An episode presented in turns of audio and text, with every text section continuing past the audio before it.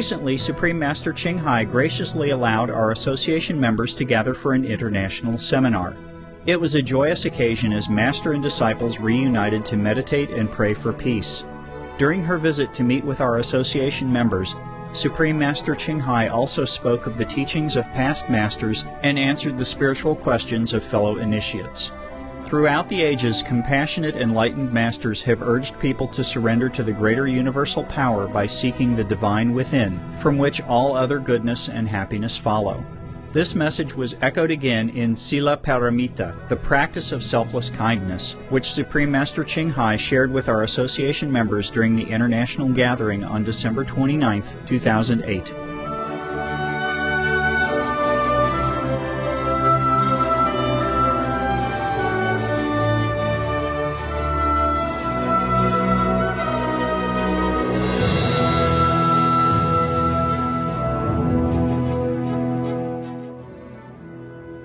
Today I read you some of the Buddhist Bible. This is one of the advices that the Buddha gave to his disciples uh, in the Diamond Sutra. The Diamond Sutra is a collection of some of the do's, you know, the do's and other sutra collection of the don'ts.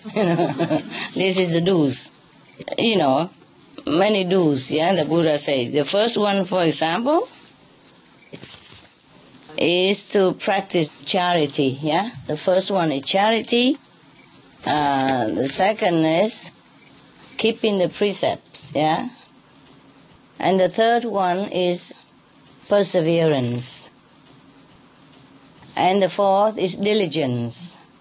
And the fifth is uh, wisdom. That's right the diligent in meditation practice. And the fifth one is wisdom. Yeah, I have to use your wisdom. Attaining wisdom and use your wisdom. So today we are, are talking about the practice of selfless kindness. It's called Sila Paramita in Sanskrit. Now the Buddha talked to his disciple, one of them is a Subhuti. He say like this. Subhuti, when a disciple is moved to make objective gifts of charity, he should also practice the Sila Paramita of selfless kindness. That is, he should remember that there is no arbitrary distinction between one's own self and the selfhood of others. And therefore, he should practice charity by giving not objective gifts alone, but the selfless gift of kindness and sympathy. If any disciple will simply practice kindness, he will soon attain Anuttara Samyak Sambodhi. What is Anuttara Samyak Sambodhi? It just means the, you know, the highest attainment. Okay? The highest Buddhahood, the Buddha nature, the complete Buddha nature. Okay, so what did the Buddha means by we have to practice selfless kindness? Hmm? Anybody knows? Uh, when you give something, you expect something back, uh, whatever. Yeah, that's good. That's right, also. Okay. What the Buddha means here, I guess, is when you give, you don't think that you're giving. Mm-hmm. You know, because he said you should not make distinction between yourself and the other self, you know, like between me and the chocolate over there, the choco brother over there. you see, because when you give with the objective, thinking in the mind that, okay, I'm giving him something, then it's not a complete giving. Yeah, it's not a sila paramita. Sila paramita means you give, but as if you give it to yourself. Like you drink water when you're thirsty, you eat when you're hungry. It's no big deal when you're giving yourself something to eat. Would you praise yourself like, oh, I am great. I'm give myself a bottle of orange juice. I am giving myself some charity. No. That's why when we do something, we just do it. Yeah? Because we feel the suffering of others. We feel the need of others, therefore we give. Just as when we need something, we give it to ourselves, so there's no big deal. There's nothing to talk about, yeah? We do what we can for ourselves, right? When we're hungry, we try to find something to eat, whatever we can find to eat, as long as it's good. Hmm? Good for the body, yeah? And then when we're thirsty, we find something to drink, yes? Not alcohol, of course, yeah? Some liquid to drink, huh? Water, orange juice, something. So, if we give to ourselves something to drink or to eat, we never think of anything. Yeah, it's a natural thing to do. So similarly, when we give to somebody, it is just like that. That is what Sila Paramita means. Paramita means perfection. Perfect. A perfect gift. A perfect charity. It is when you give without giving. Hmm. Right. And now, because we have the Supreme Master Television, every time we give something, they all know about it. Yeah. But it's not like purposely like we want to let people know. You know, okay, maybe we let people know, but it's not for boasting about it or for having a medal or some prize or something like that. No, it's just that, like reporting. Yeah. And most of the things we give, many things we do are also not reported anyway, yeah, including the thing I do don't always get report. But the things that are officially, you know, through the association members, then they just report it anyway. And if anything we do alone or I do alone, we don't. We don't often report about it. Mostly don't report. Unless it's something special or it happened to be known. Okay if we have to give officially and people know about it, then okay, let it be. If we give without official recognition, then it's also let it be. Both are paramita sila. It's not like we have to attach to one form or another and say, oh no, no. The Buddha say that sila paramita mean give without giving. Uh, mean nobody should know about it, you know.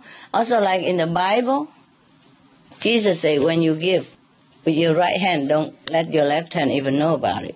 Yes. So that means what? I mean, you give but like you did not give.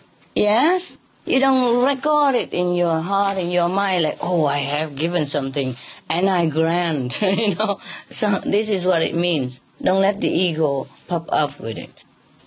Because that is not a giving then, you know. It is a showy act of charity, a showy act of theater, but it's not a real giving from the heart, yes. But nevertheless, we should not always hide the left hand from the right hand, you know. Okay, whatever. If the left hand knows, happen to know, then let it be known. And if the left hand doesn't know, then also doesn't know. What Jesus meant and what the Buddha meant was that we don't deliberately, you know, blowing trumpet and beating the drum whenever we give one penny to anybody or do something good. That's what it is, yes. Just let it be, you know, whatever. We're not attached to one form or another. Because the thing is, the Buddha say that when you give without giving a perfect charity, then you have more merit than when you give with the knowing that you're giving. But this is just intellectual wrestling, you know. when we attain this perfection, of charitable quality, we just give. Yeah, we will not think, yes, I be recognized or not recognized. We couldn't care less. Yeah, whether it will be known or not known. That is the perfection. Not deliberately also trying not to be known. And if somebody already print the newspaper, you go buy all the newspapers so that nobody else will read about your charity act. No, we just let it be natural, huh? Because we give without caring whatever result anyway. Yeah? Okay. So that is the perfect charity. That is Sila Paramita. That is the loving kindness, the selfless kindness that goes with the gift. Yes. Because if we give high handedly, like, oh, you know, I give it to him, he needs me, or she's, you know, desperate, and I am in the position. to give. then maybe sometimes this kind of attitude is not very kind to the receiver, yeah? maybe make him or her feel humble, humiliated. In a way, maybe they, of course, they feel already humble, you know, uh, very grateful to you. But if we have this attitude, then it's not right. Yes. We should give with a very humble attitude as well, yeah? As if we're not giving. As if we give to ourselves, and there's no need to to have this attitude making them feel uh, inferior to us, yeah? Like they have to take something handed out to them from us. That is what it means, yes. So we have to be kind when we give. Not just material things that we hand out to them, but we have to give also with love and with a very natural, sympathetic attitude and kindness. As if we give it to ourselves. That's it. You know, we give because we feel their suffering. We feel their need, as if we need it. As if at that moment we are the one who receive it. As if at that moment we are the one who really needs that. Yes. Just like when you see your child hurt, huh? You, your mother, feel like, even though you're not physically hurt, but your heart feel very, very painful. As if you yourself are hurt, and maybe even more so because you would rather have it than the little child have pain. You rather take the pain or take the blame and take the hurt yourself. So this is the kind of attitude we should have when we see other people in need or in suffering. Similar like that. That is a true giving. You know, with a heart like a mother to a child. Let's continue. The Buddha said, Subhuti, by what I have just said about kindness. The Tathagata does not mean that a disciple, when making gifts, should hold in his mind any arbitrary conceptions about kindness. For kindness, after all, is only a word, and charity should be spontaneous and selfless. See? Yeah, see what I said? Look like I know what the Buddha was going to tell. I did not read that before. Okay, now. It is exactly like that, you know? Because when we give and still thinking I am kind, or that I should be kind, or I should be selfless, I should be spontaneous, then it's not spontaneous, it's not kind anymore. It's just natural. Just as we breathe in the air, that should be our attitude when we're doing something good to others, yeah? It's like we need air to breathe, yeah? So we just breathe naturally. We don't think that we are being kind to ourselves. So when we give to someone else, it should be like that. The Lord Buddha continues Subhuti, if any disciple heap together the seven treasures, forming an elevation as high as Mount Sumeru and as many Mount Sumerus, as there are in the 3,000 great universe, and bestow them in charity, his merit would be less than what would accrue to the disciple who simply observed and studied these scriptures and in the kindness of his heart explained it to others. The later disciple would accumulate greater blessing and merit in comparison of a hundred to one, yes, of a hundred thousand myriads to one. Nothing can be compared with it. No wonder everybody study, you know, the Diamond Sutra every day. Yeah, yeah, yeah. Of course, it's nice. It's good to study the ancient scripture of the Buddha or any uh, wise master. But the best is to practice it. You see what I mean? So the Buddha mean even if you give in charity on material things, amounted to countless of mountains. You know, Sumeru is a very big mountain in India. So I mean, even if you give so much charity, so much material things, as many as you know, countless mountains in the whole universes, not just in this world only. And his merit is even less than somebody who studied this sutra, this uh, diamond sutra, and explain it to others. Oh my God, so I am having a big merit here, huh? I didn't know that. Otherwise, I would have read it a long time already. I did not read this. I mean, I probably read it, you know, but not, not like this, huh? read to myself when I was younger, you know. Now I know I have accumulated lots of merit. Wow, congratulations to me. Thanks to you. Huh?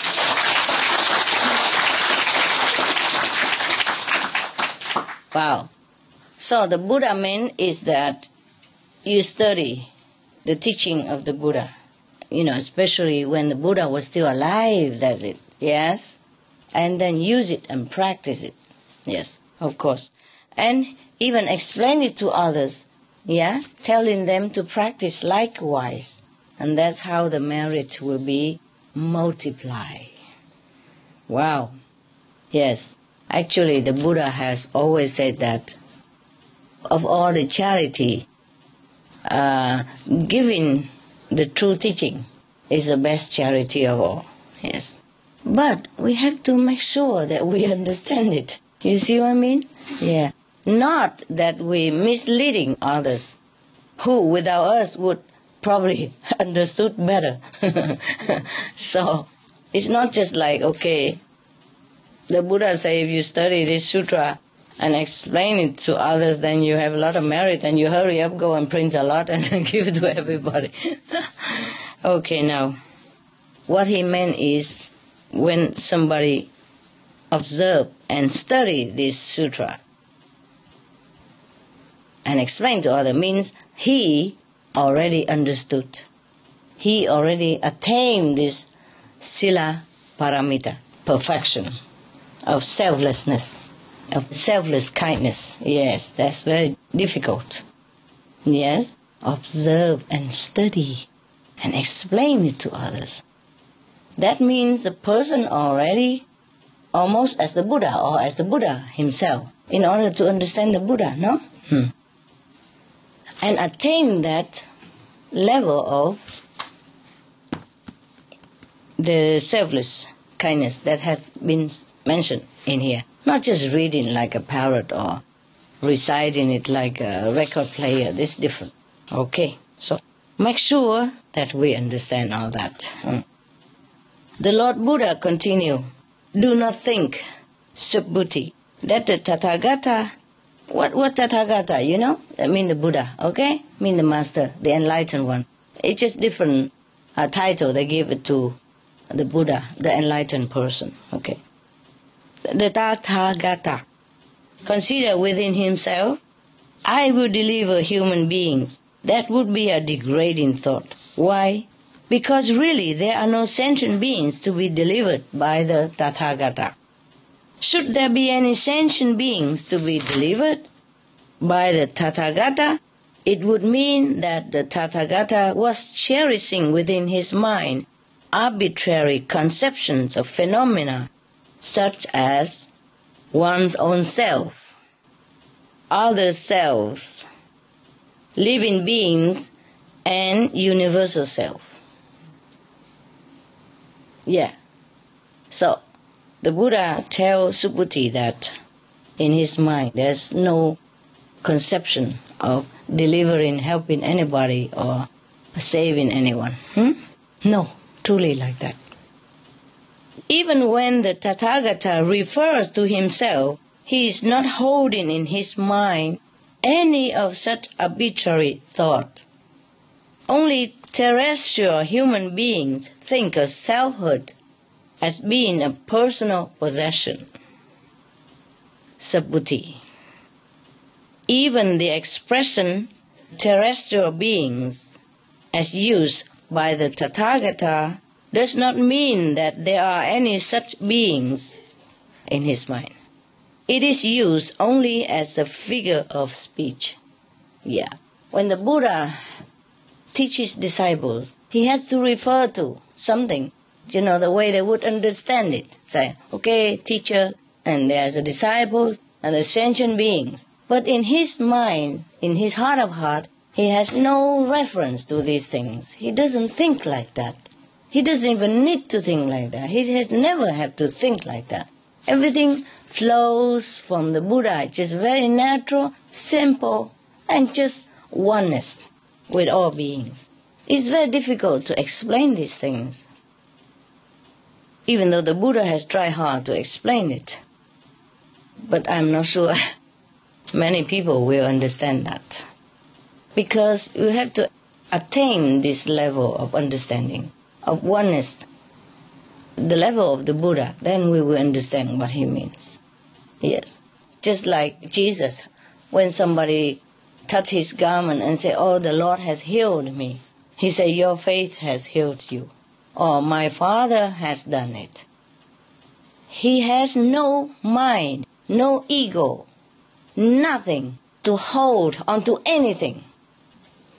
Any event, any phenomena any miracle, any extraordinary thing that happened here or in the whole universe anywhere. His mind is completely empty of such concepts that we thinking that it should be so, it should be that, should be this.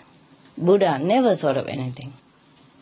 Everybody keeps saying the Buddha healed this person and Jesus healed that person, but the master would not have such concept in his heart. Maybe he say, okay, okay, yes, but in his true heart, no such thing that he claimed to himself that he's a Buddha, he heals this person, he deliver that person. He doesn't think like that. None of these things happen in the Buddha's mind, in the enlightened person mind. The Lord Buddha continue, Subhuti, if a disciple bestow as alms an abundance of the seven treasures sufficient to fill as many worlds as there are grains of sand in the Ganges River. Whew, that's mucho.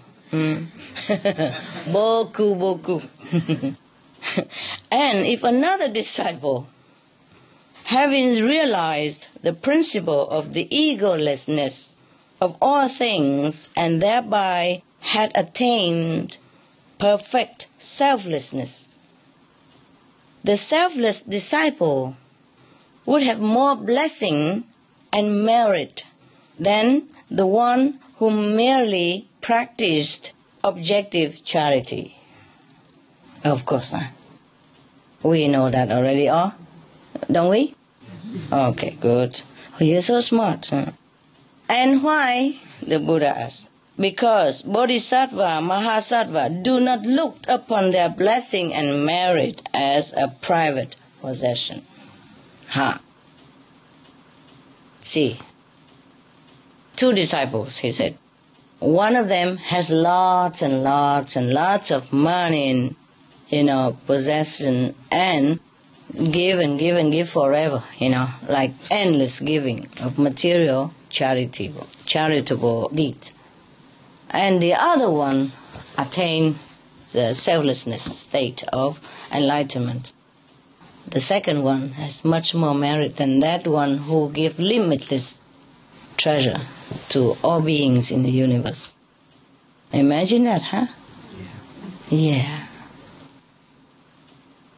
Because, you know, the one who give and still thinking that he's giving.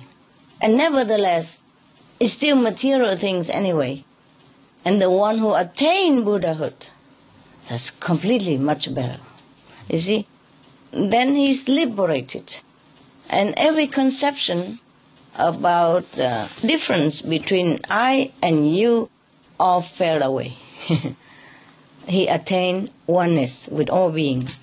Yes, he mastered the universal principle.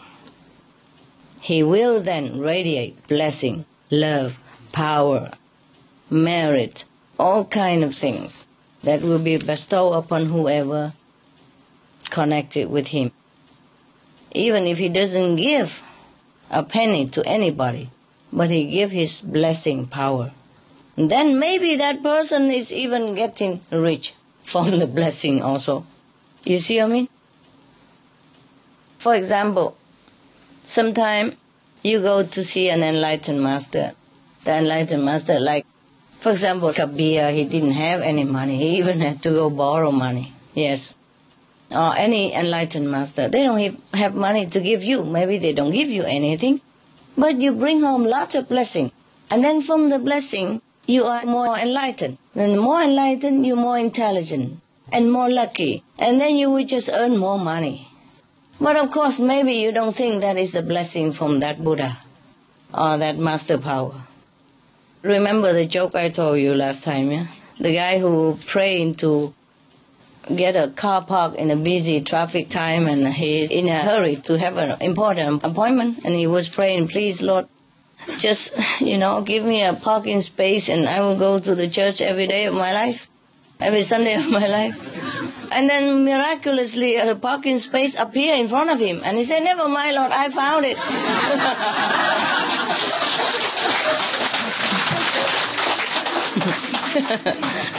Don't worry, I, I, I, did it myself, you know. This is typical, ne? It's typical. Mm. So this is the thing. So you see, an enlightened person gives a lot. Even if he doesn't give anything, he always gives a lot. Always, yes. Also the same, sometime I told you about the animals. They also bless his owner or whoever helped them. They bless also invisibly. And then you suddenly win a lottery, or you suddenly been promoted. And then you don't know why. You would never accredit it to an enlightened person or a saint that associate with you or with that very benevolent animal. Yes, you will not know it unless you have psychic power. Hmm? Unless you have intuitive uh, knowledge about these things, you don't know. Hmm? Although sometimes we know, eh? Do you know? Yeah. so continue. Subhuti inquire with the Lord Buddha. What do the words Bodhisattva Mahasattva do not look upon their blessing and merit as a private possession mean? now he asks a question. so the Lord Buddha replied, As those blessing and merit have never been sought in any covetous spirit by Bodhisattva Mahasattvas, so by that same spirit they do not look upon them as a private possession, but as the common possession of all animate beings, of all sentient beings. Yeah, that is correct. Mm. A person who is already a saint, who is already attained sainthood of Buddhahood. Bodhisattva Mahasattva means great saint in Sanskrit. Eh? Okay. Now, a great saint would never pray for, you know, any uh, merit or any blessing or any possession in any case. So even if he has it, he would never care in the first place. So he considered that it's a common property for all to use. That's why if he has anything, he dispenses it freely. Because it's never his in any case. He never ever wanted to acquire these things. And he never ever considered that is of any importance to him anyways. Therefore, it's nothing. he has it or not have it, it's the same. So when he has it, then it's like as if he doesn't have it. Yes. And he uses it only to benefit others. Yeah? Or himself, his family, whatever necessary, he will use it. He doesn't consider to hold it, to hoard it, and to keep it. That is not the quality of a saint in any case. If anyone is like that, you know he's not a saint. Okay?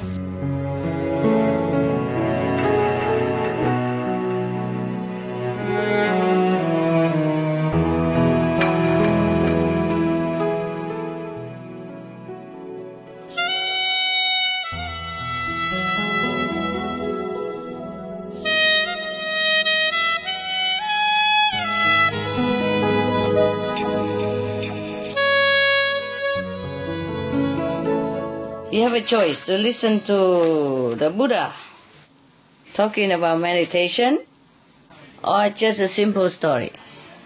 Anybody like Buddha and meditation, right? And anybody like to listen to story, also a moral story, right hand. It's the same, right? The same. So, oh, Buddha story. Buddha, Buddha, Buddha. the Buddha wins. This is uh, one of the uh, session in the Diamond Sutra. Buddha talks about uh, a couple of things. First is charity, and then the second is keeping the precept. And then the third one is about patience, endurance. And the fourth is about uh, meditation. And the fifth is about wisdom. Everybody comfortable, yeah? House small but cozy, huh? You sit here is fine, right? It's also good. Have a fireplace even. Need some fake wood over there, you see? It look like Canada, no? You feel at home now, no? you do. Okay. Well, maybe one day we can make a fire, hey? I don't know how actually. Look like maybe by gas and then make it glowing, look like real fire, but I don't think it's a real fire. Maybe it's not a real chimney at all. It's just for show. I like chimney, I like fireplace and all that, but nowadays no time, you know. Did you see the news today? Flying news? There was a very beautiful news today. As a European Union Parliament, they endorse kind of meatless diet. Wow. Yeah, wow, yeah, I have to tell you.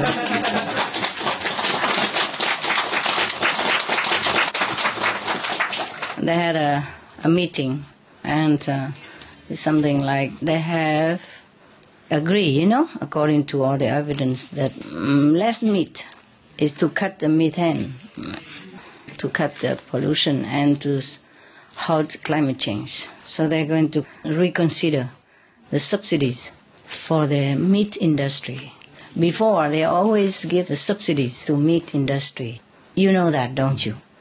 Otherwise, the hamburger, instead of one dollar, it would cost like thirty dollars or something like that. Yes, all your tax money going to that hamburger or beef burger. That's why it's so cheap. Don't you ever wonder why it's so cheap? Subsidized. Yeah, subsidies from the government. And where does the government have money? Your pocket. yeah, tax, yes. And then everybody think, oh, it's so cheap. You know, everybody go to hamburger and beef burger shop to eat, eat, eat, eat. And all the money you pay all the while and you don't know. You, of course you know. No, you don't know? Not really. Not really? okay, all right. You're eating your money. it's not hamburger that you're eating, it's your money. And then everybody think, wow, so cheap, you know, all these uh, fast food chains, so cheap, so cheap. and everybody likes it because it's cheap. But it's not cheap.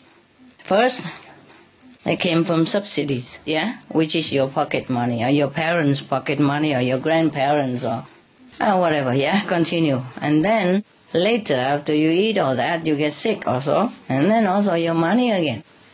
Go hospital, eh? Either free in the hospital or not free is the same.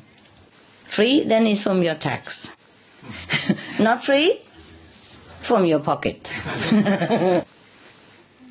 Both of them came from your pocket. wow, oh, you know everything now.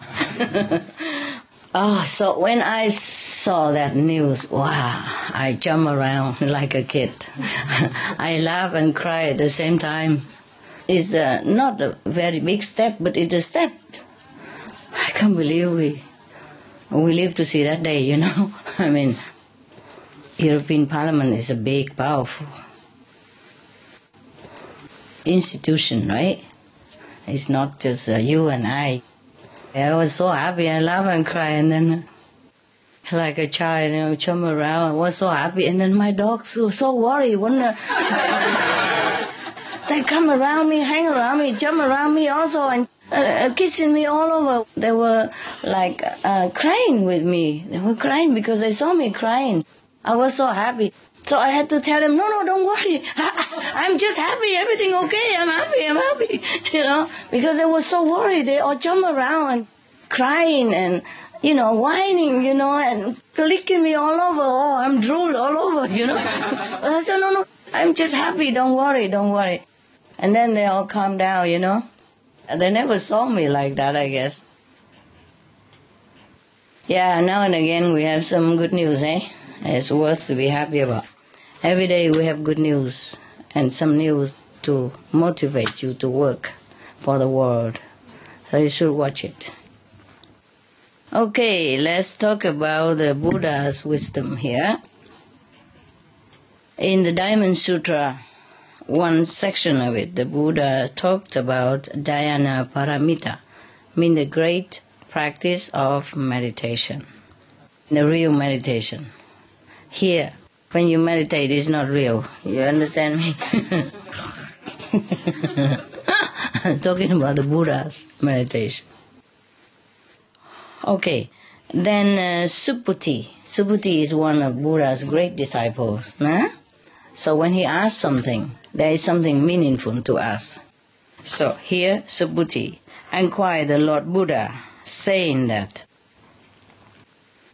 Suppose a good pious disciple, either man or woman, having begun the practice of attaining Anuttara Samyak Sambodhi, how is he or she to keep his mind tranquil?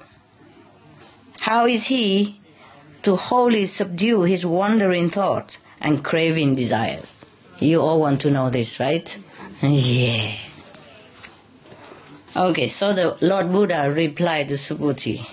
The Buddha said, Subhuti, any good pious disciple who undertakes the practice of concentrating his mind in an effort to realize Anuttara Samyak Sambodhi should cherish only one thought. Namely, when I attain this highest perfect wisdom, I will deliver all sentient beings into the eternal peace.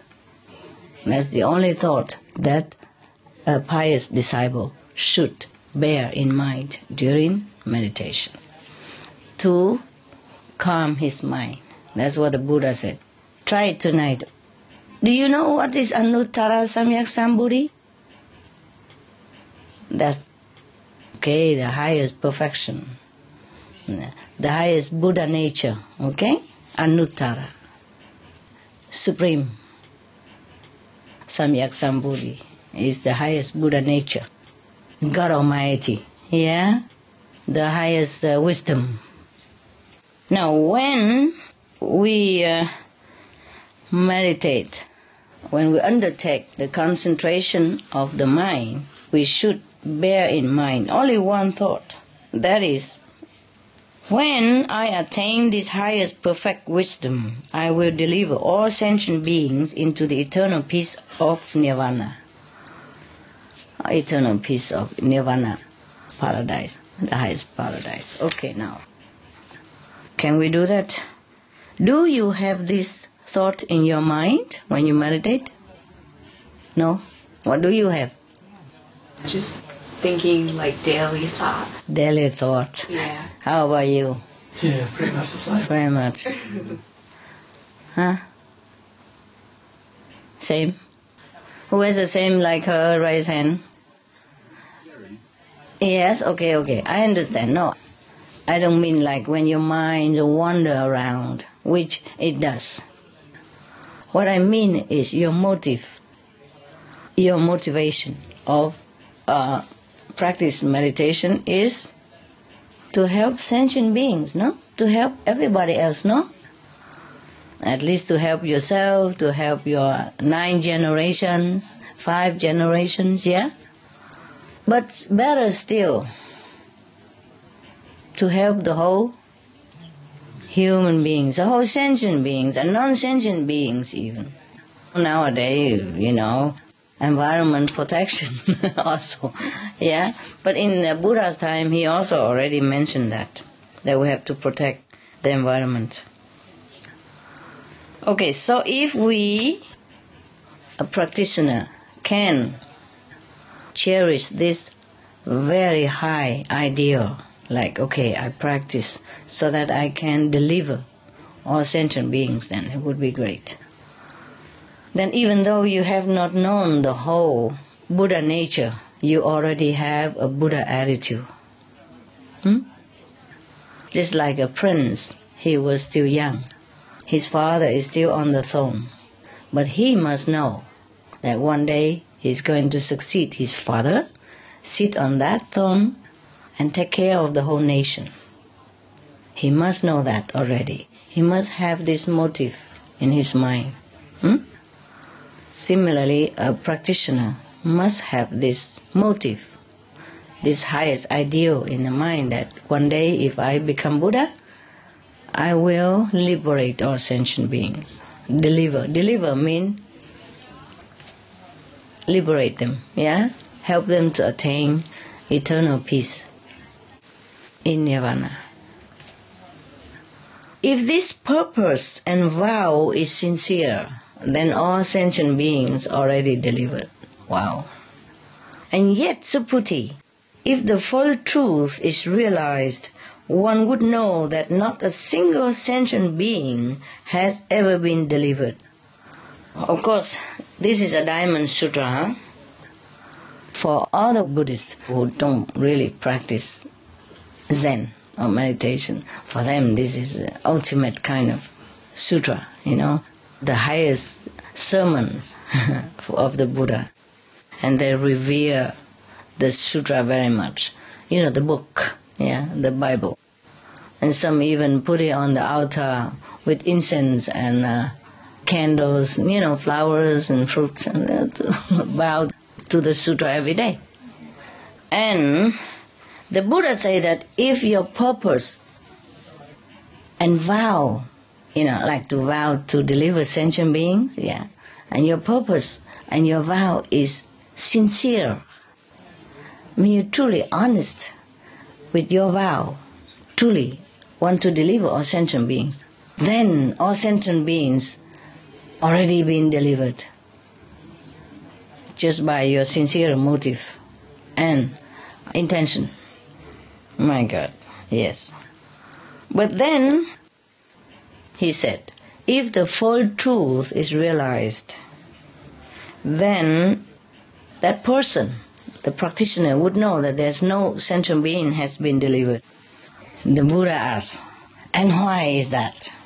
Subhuti, because if the Bodhisattva Mahasattvas have kept in mind any such arbitrary conception as one's own self, other selves, living beings, or universal self, they could not be called Bodhisattva Mahasattvas. Yeah. And what does it mean, Subhuti? It means that there are no sentient beings to be delivered, and there is no selfhood that can begin the practice of seeking to attain Anuttara Samyak Sambodhi. Do you really understand what he's saying? Any of you understand? No, okay.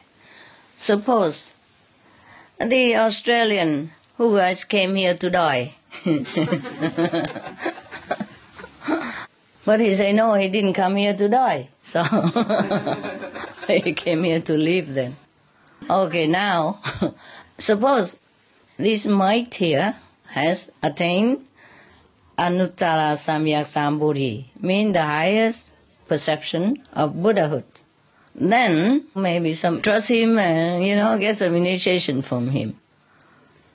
And then they were sitting there and seeing him with his uh, manifestation, Buddha body and all that, and seeing the Australian mate, you know, taking him to the Buddha's land and visiting this and that and others. At the same time, do you think this Australian Buddha would think the same way like his disciple do? Yes or no? Okay, you got a little bit. But why no? Is he dead or deaf or blind, dumb, something? Why didn't he know what his disciples know? Tell me, anybody know?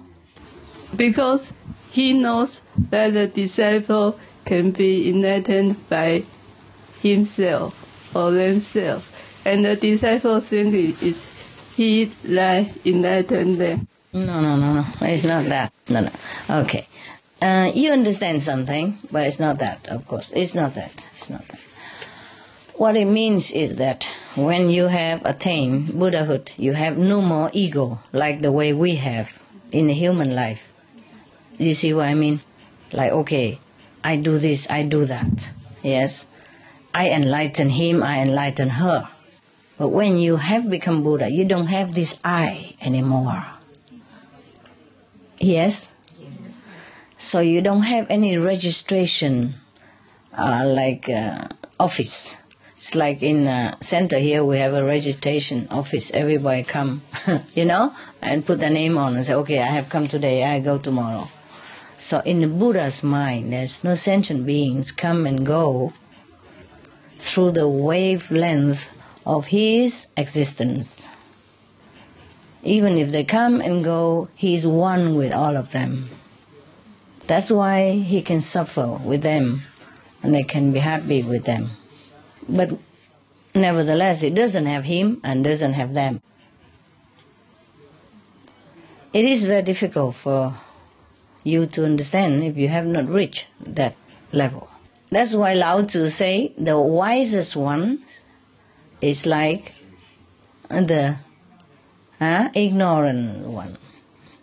The reason is the ignorant also doesn't know what's going on with the neighbors. Yes? And the Buddha has no more ego to register what's going on with the neighbor. But through him and by him, everything happens. But he doesn't have the ego to say, I am the Buddha. I have made such and such miracles. And I have so much light around me. And I am going to give him enlightenment. Although he does that. But he never ever have a conception in the mind that I do this, I do that. Do you understand? Just like Jesus say, no, not I did it. It's my Father who does it. Because he doesn't have any ego at all.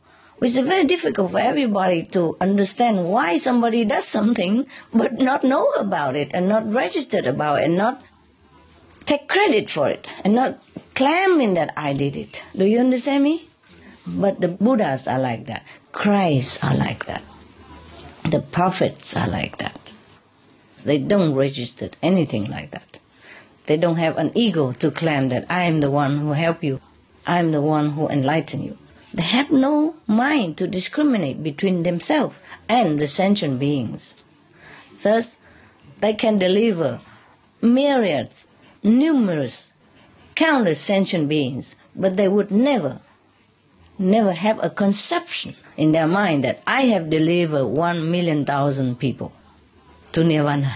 Do you understand me? It's not like the Buddha become like ignorant again. It's not like that. It's just the ignorant doesn't understand. And the Buddha doesn't have the mind to understand this arbitrary concept about me and you and everybody else. Of course, when he was sitting here talking, for example, huh, to the multitude, then he would say, okay, I and you, huh? But that is just the physical level. In the other levels, he does myriads of things, incredible things. But all the while, his mind never claims that he does it. Because there's no more frontier between himself and others anymore in that kind of level of consciousness. Understand? Yeah? Okay, good. That's why it is very difficult to understand from the intellectual point of view what the Buddha is saying here unless you have become a Buddha. Even I have explained to you, but this is still in the intellectual levels. It's not the real experience that you have experienced. You see what I mean? All right. Okay. Some of you have experienced miracles, yes? And you always thank me. Okay, Master, thank you for saving my life. Thank you for stopping the accidents. Thank you for breaking the car in time, etc., etc. Yes? But I don't have anything to register these things. So if you tell me, then it's the first time that my mind would know about it. My brain would hear about it. Do you understand me? Because whatever has been done is been done in a different level. It's not at the level of the intellect is not a level of the brain that the brain can understand and register. Just like yesterday I went shopping, today I drive a car, and then yesterday I go home. It's not like that. This is a function only of the brain. And even intellectual emotion or understanding, knowledge, worldly knowledge, they all from the intellectual level, from the mind or from the brain only. Everything else the mind cannot understand the mind cannot register. And the Buddha levels, the Buddhas, are Christ, the Prophet Muhammad, for example, Guru Nanak, uh, the Jain master, they operate on that level, above the mind, above the intellect, above the brain. Therefore, they never claim. You see? Because who is claiming? The ego that claim the brain that registers something that you have done and then say, I have done it. I've eaten a candy or something. Then the brain would know it, would register it. Yeah? The taste would tell the brain, okay, she's having a candy. Hmm? Or she's eating a pizza. Or she's drinking a water or something. But above the level of that, no mind can understand. No mind ever reach. Therefore, the Buddha delivered countless sentient beings but there's no sentient beings delivered because of that. Because no registration. Yes? In, in this level of the physical body. Yes. That's what it is. At least you understand, no? Huh. Therefore, if you are initiated, we are working from a different level. Do you understand me? So whenever we uh, are in this physical body and you ask me okay master give me some blessed food you know oh, bless my wisdom eyes or do something for me i say okay okay okay i try to do that but even when i do that i don't have the notion that i'm doing it for you okay and you are the one who probably will receive it but then if it's physical then you can know it yeah for example okay mm, you say, okay, master, please heal my hand is broken. Then tomorrow is not broken anymore. Then you, you will feel, okay, master has done it. But something else, if it's not physical, then even if you perceive it, then you have to be on another level to perceive it. Otherwise, you don't know.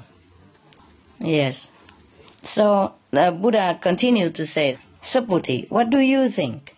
When the Tathagata was with Buddha Dipankara, did he have any such arbitrary conception of the Dharma as would warrant him in seeking to attain Anuttara Samyak intuitively? So Subhuti say, no, no, no. No, blessed Lord, as I understand what thou hast said to us when the Lord Buddha was with uh, another Buddha, you know, Dipankara. He has no such arbitrary conception of the Dharma as would warrant him in seeking to attain Anuttara Samyak Sambodhi intuitively. Now, even intuition is in the realm of psychology. The sixth sense. The sixth sense is still a sense. All right. So sometimes we say, oh, I feel like Master have helped me yesterday. I feel she was there. But that is still only intuition. You see? To be able to really see the Buddha operate, you know, in the Buddha's level, you have to be higher than intuition even in order to understand or to see. But then, above all that level, you won't see anymore. Because the mind is not there to see. the brain is not there to perceive. You see? And in the soulic level, we are almost like identical, one with each other. So there's no, I do it for you. Yeah? Uh, you receive things from me. We are kind of one. We do it, we are individual. We are not like merging with each other and disappear, you know, all in one lump. It's not like that. But then we don't have the sense of separation. We don't need the brain to perceive the difference between us. We don't have the mind to know that, okay, the other one has done something to others. You know, it's not just like in this physical body, everything is done so obviously. I shake your hand, you know it. Yeah? I give you a piece of candy, you got it. So, physical level is completely different than spiritual level. Okay. So when the Buddha was with another Buddha here, probably when he was learning, the Buddha was talking about when he was a disciple of another Buddha, when he wasn't a Buddha yet. so he did not have this conception that he's going to attain the highest Buddha nature by intuition. Did you really understand? Wonderful. You're so smart. Well, thank you anyway. At least I feel like my work is bearing fruit, you know? we are not even halfway yet. Wow, my goodness. I just read it quick like a parrot. Remember when we had a, a charity concert in LA somewhere, yeah? And there was a man, he has a, a Guinness record for speaking fast, you know? He's a fastest speaker. This one I remember was Moschitta. Moschitta, huh? Hmm. And then later he even impart the initiation to uh, to the actress, you know, who also took care of that day. Ah, Debbie Reno. She also spoke very, very fast. I was amazed. It's so easy to learn so quick like that. Now let's try. The Lord Buddha was much pleased with his answers. You are right. So he just begin with it. It's not so the literal conception of the Buddha as that. Did you understand what I was talking about? No, too fast. too fast. We rewired the, the tape. it is. The Lord Buddha was much pleased with this and said, You are right, Subhuti. Hmm. Speaking truly, there is no such arbitrary conception of the Dharma as that. If there has been, Dipankara Buddha would not have foretold that in some future life I would attain Buddhahood under the name of Sakyamuni. That was when he wasn't a Buddha Sakyamuni yet. He was a disciple of Buddha Dipankara. Now, what does this mean, Subhuti? The Buddha keep asking. It means that what I attain is not something limited and arbitrary that can be called Anuttara Samyak Sambodhi, but is Buddhahood whose essence is identical with the essence of all things and is universal, inconceivable, inscrutable. Yeah, that's what I believe. yeah, incomprehensible. yes, this is a problem when you try to bring something as abstract as a Buddha nature and try to put it into print, into words, into this cold and flat language of the human race. Then it become all like this, you know, all wired. okay, we can read it. The Buddha was exceptional, was incredible that he could even brought it into words, yeah? And then you must bear in mind that after the translation, there's not much of a wire left anymore. Might be a different kind of wire. Oh, wow. Universal, anyway, believe this. Whatever it is, he say, is universal, is inconceivable, and inscrutable. Okay? That's it. That's a Buddha nature. Now you cannot say that you don't know what Buddha nature anymore. the Buddha told you already. Okay? Got it? Incomprehensible. All right. That's what it is. There was a Korean Zen master. He's very cute. He taught somewhere in uh, America, somewhere near New York State, yeah? He always taught people just anything, don't know. That's it. One word, don't know. Anything you don't understand, don't know. Anything you desire, go straight, don't know. One word, don't know. and that is the overall cure for everything for his disciples. what he means is that you cannot comprehend the true things anyway. You know, the phenomena we might see it like okay, uh, this man is in love with that woman. Maybe that is a physical phenomena that we can see and perceive and calculate with our mind. But the truth is not always like that. It might have been that they have been enemies in the past. And now they came together to uh, balance out, you know, the debt, to making it up, yes, to annul the animosity, yeah, between them. I mean, yes.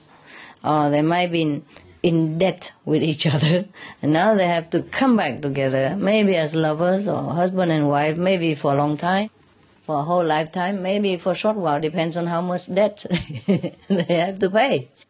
Or sometimes the poor husband pay already finished the debt, so he has to go, or he wants to go, and the wife says, "Oh, he's so unfaithful to me. he left me."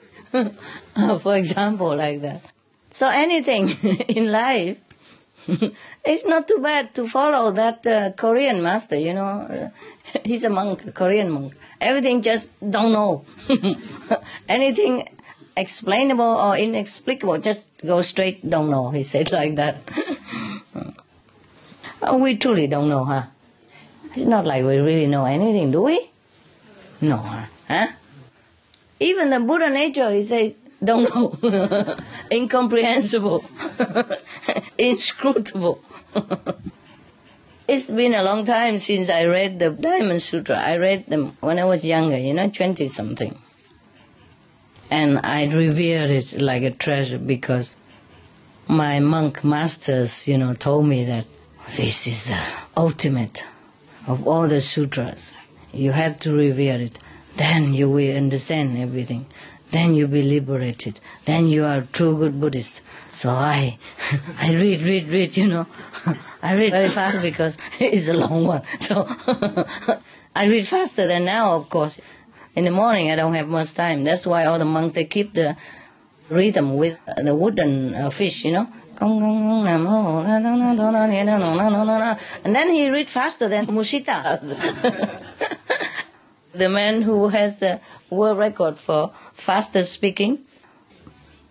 And the Buddhas had taught many sutras like this.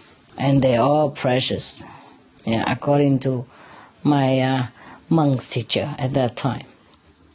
But they just give you one at a time, you know. Because if they give you everything at one time, you nothing is precious anymore. Okay, now we continue with this. It's very short, it's only one page and a half, and we had fun. okay, now, the Buddha continued. He said, Subhuti, suppose there should still be a disciple who asserts that the Tathagata had some ideas about the Dharma that guarantee him in seeking to attain Anuttara Samyak Sambodhi be it understood, Subhuti, that the Tathagata truly had no ideas of the Dharma that warranted him in seeking to attain Anuttara Samyak Sambodhi. Okay. Yeah. Now you understand, right? You know what Tathagata is? It's a Buddha. It's mean the Buddha. Okay. Also the same. Just one of the name of the Buddha. Like sometimes you say to God, Oh God, Almighty, All Merciful, Omnipresent, Omniscience, different.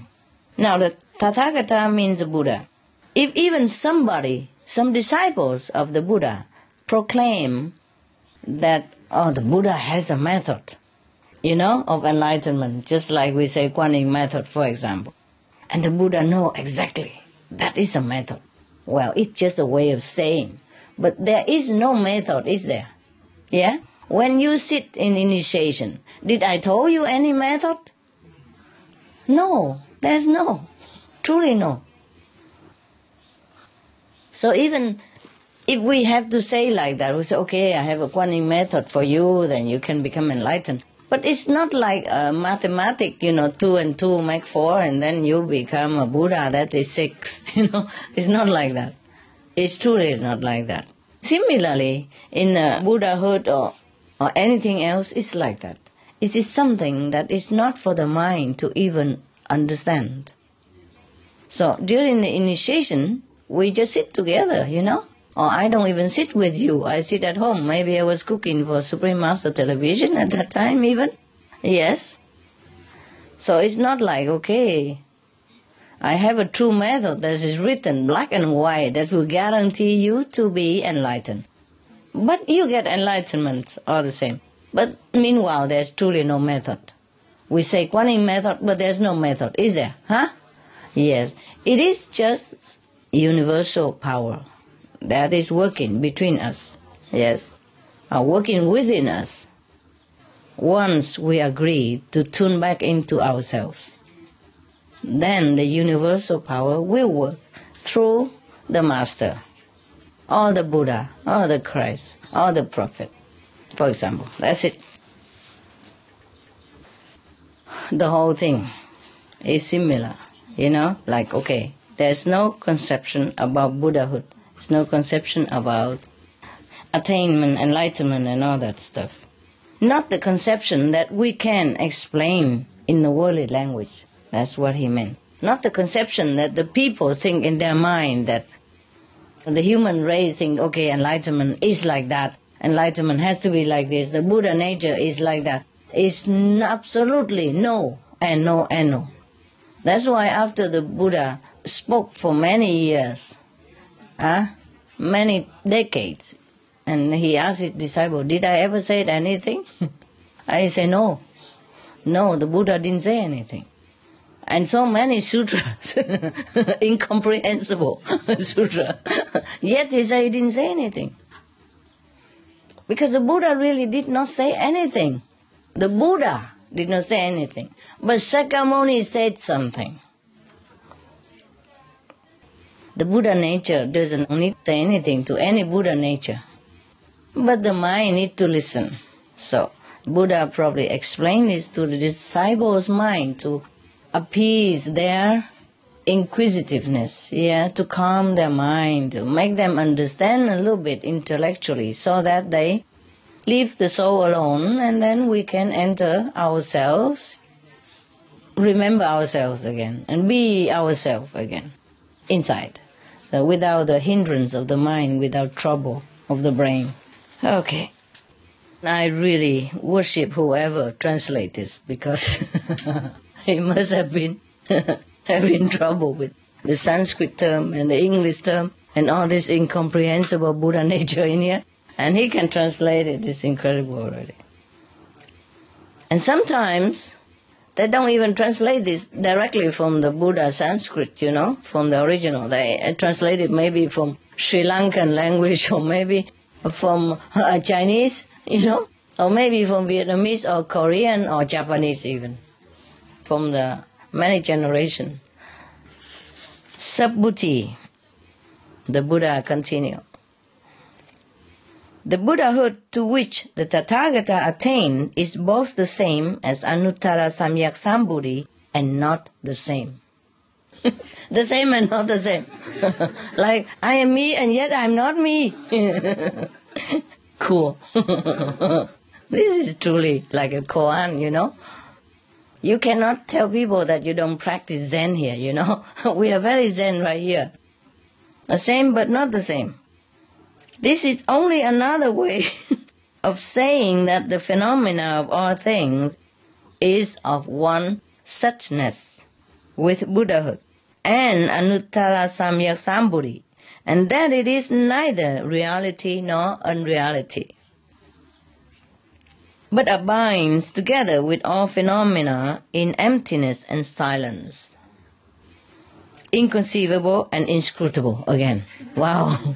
okay. in that case, we don't bother. You know, it's inconceivable. Why bother? After all, it's inconceivable.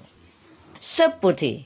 That is why I say that the Dharma of all things can never be embraced within any arbitrary conception of phenomena, however universal that conception may be. That is why it is called the Dharma and why there is no such thing as the Dharma. Wow, there we are. okay, so whatever it is, is not it. Okay. now we got it. Okay, whatever we got it is not it. Right. Wonderful. That's why it's called diamonds. Wow. So the Buddha say that everything has the same essence, you know, in this essence. It's either not reality or unreality, but abide together with all phenomena. All phenomena mean all things that's created, hey? All their creation. In emptiness and silence. Plain language is that we all have that essence within us. Yeah? And that essence is quiet. It doesn't even talk. Just abide in emptiness and silence within us. Yes. There's nowhere that that essence is holding on to. So you can only say that it abides in emptiness and in absolute silence. If that essence were to be so loud every day, talking to us all the while, then what would we do? You see what I mean? The Buddha nature. Just abide within all things, but all quietly. Without any attachment to anything. Therefore, we do not understand it. Therefore, we do not see it. Therefore, we cannot perceive it. But we can perceive it in silence also and in emptiness. We have to also become emptiness. We have to also become silence in order to perceive the things that abides in the emptiness and in silence. That's why we meditate in silence. We merge again with emptiness and with silence. And then we perceive that which is ourselves, which is, you know, the essence of all things. And that's why we perceive that all things are one together. At that moment, the moment of deep concentration, we perceive somehow that we are all one. But at that time, we don't even feel that we and everything are one. It's just oneness. It's just oneness, one thing. Oh, so it's still inconceivable and inscrutable. so Subhuti. That's why the Buddha say the Dharma. Dharma means teaching in uh, Hindu, in uh, Sanskrit. The Dharma of all things, the essence of all things, the true essence, the true teaching, the true name of all things, cannot be embraced. You cannot understand in any of the arbitrary conception of this wordy language. That's what the Buddha means. That is why it is called the Dharma and why there is no such thing as the Dharma. Okay, we stop it here because that's it. Okay? Isn't that wonderful? Yeah? okay. Do you still want to seek your Buddha nature since it's not a Buddha nature? you want to still come here to learn the Dharma since it is not the Dharma? So what do we do? You still want to sit around, yeah? Still want to know Buddha nature, yeah? In silence, yes. Well, all the things that you said to me, like, oh, Master, I meditate and I reap big benefits. Yes, I have this and that, miracles happen to me. These are just small things. Yeah, these are just the little toys for comfort while you are in this transient and suffering world. Buddha nature is yourself. It's something greater than all these phenomena, greater than all these miracles. So don't be so happy just some miracles happen. Okay? Strive further. Go more. More inward. You have to aim to get the real essence of all things. Yeah? The real self. Yeah? Do not stop at miracles. Miracles happen all the time, whether you know it or not know it. Why? You are a miracle. You are the treasure of miracles. And when you awaken that miraculous power within you, things all come out. All sorts of things come out. Like this box here is full of candies. If they cover it, you don't see it. I just empty it all out and then you see all sorts of candies. It's originally in there already. Okay? It's like here you don't see anything but the juice in it. Yeah. If you open it and you put out, all juice come out. So either you think Master make miracles for you, or either you think you have miracles within you. Both are correct because we are one. Okay? Your treasure is my treasure. okay? Your problem is my problem. It's just the time and space and physical condition separate us, make us think that we are not one, but we are one. That's all there is. Okay? And so we have to seek this oneness, yeah, seek the true nature of all things. Within the tree, within the stones, within the fish, within the worm, within the insect. Yeah? Within yourself.